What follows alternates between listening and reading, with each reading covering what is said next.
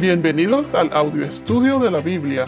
A continuación, la lectura de las Escrituras, una breve explicación y los versículos que se relacionan. Génesis capítulo 11, versículos 10 al 27.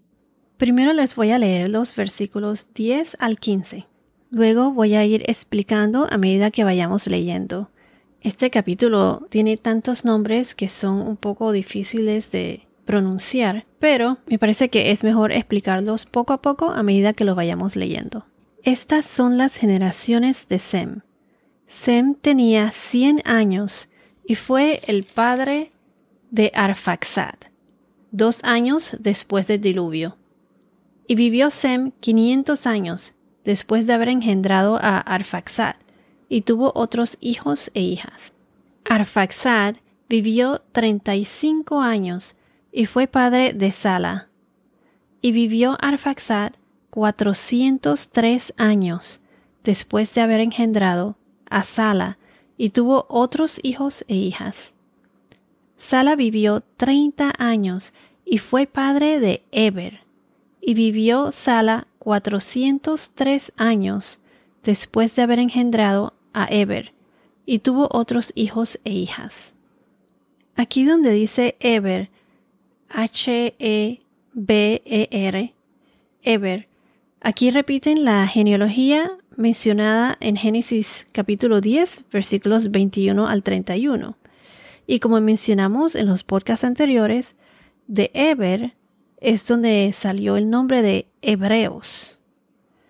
Eber, el padre de los hebreos. De aquí nacieron los hebreos.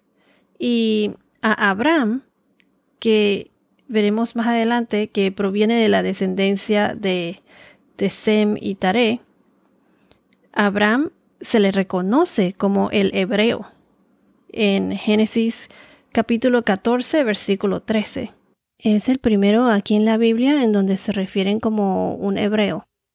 Si vamos a Génesis capítulo 14, versículo 13, nos dice, Uno de los que escaparon vino y se lo hizo saber a Abraham, el hebreo, que habitaba en el encinar de Mamre, el amorreo, hermano de Escol y hermano de Aner. Y estos eran aliados de Abraham. Esto fue, cuando dicen uno de los que escaparon, que vino, eh, esto fue cuando Lot, sobrino de Abraham, fue capturado por uno de los reyes que atacó Sodoma y Gomorra, que lo veremos más adelante. Entonces algunos escaparon hacia los montes. Por eso aquí dice, uno de los que escaparon vino y le dijo a Abraham el hebreo, y así sucesivamente. Y luego de ahí Abraham comenzó a idear un plan para rescatar a su sobrino Lot. Ahora, continuando con el verso 16, Eber vivió 34 años y fue padre de Peleg.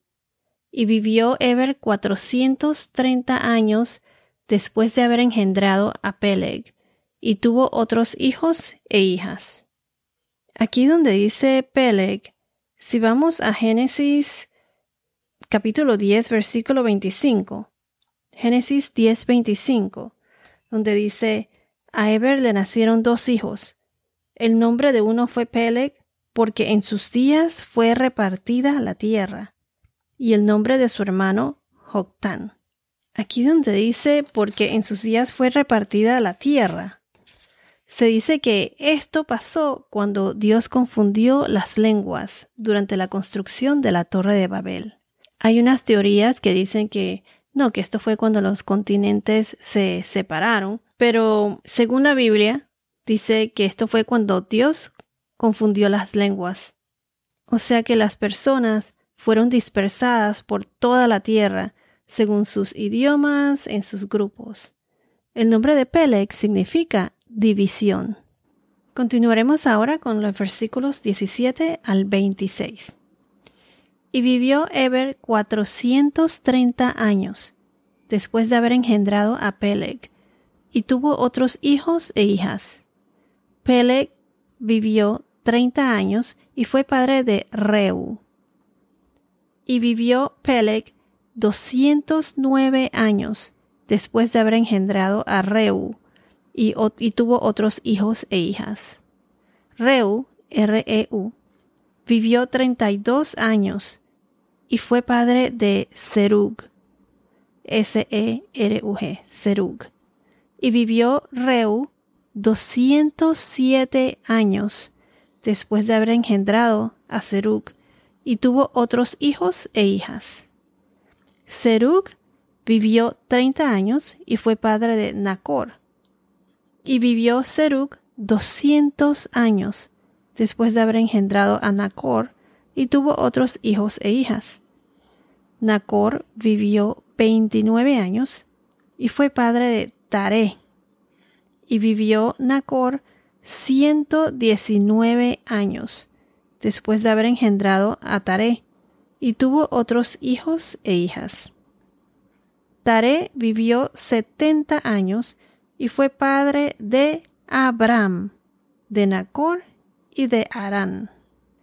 En estos versos podemos notar que ya las personas no vivían tantos años como lo era antes del diluvio así como Matusalén, que vivió 969 años.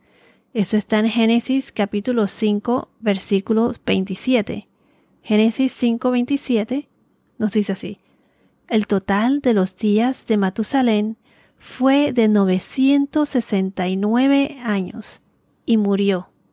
Recuerden que, como mencionamos en los podcasts anteriores, después de que Adán y Eva cayeron en el pecado, la tierra cambió después cuando Dios mandó el diluvio, ya que antes del diluvio no llovía.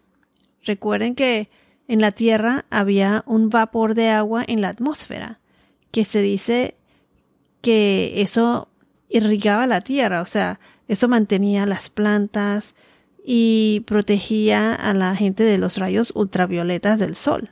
Las personas vivían más años. Esto les lo explicamos con más detalle en los podcasts anteriores. Si vamos a Génesis capítulo 2 versículo 6. Génesis capítulo 2 versículo 6 dice, pero se levantaba de la tierra un vapor que regaba toda la superficie del suelo. Entonces también en Génesis capítulo 1 versículo 7 nos dice, Dios hizo la, la expansión, o sea, el firmamento, Dios hizo la expansión en medio de las aguas y separó las aguas que estaban debajo de la expansión de las aguas que estaban sobre la expansión. O sea, separó las aguas que estaban debajo del firmamento sobre las que estaban sobre el firmamento. Y así fue. O sea que se dice que había como una capa de agua entre los cielos y cuando cayó el diluvio, esta capa se rompió. Adán y Eva fueron creados perfectos pero con el pecado sus genes ya no eran puros, se fueron poco a poco cambiando.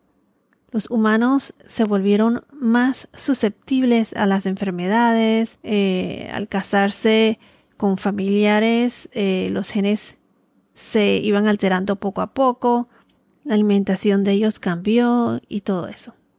Entonces, regresando al tema de los años, podemos ver que Eber vivió 430 años, luego Peleg 209 años, Reu 207 años, Serug 200 años, y Nacor, el padre de Tare, vivió 119 años.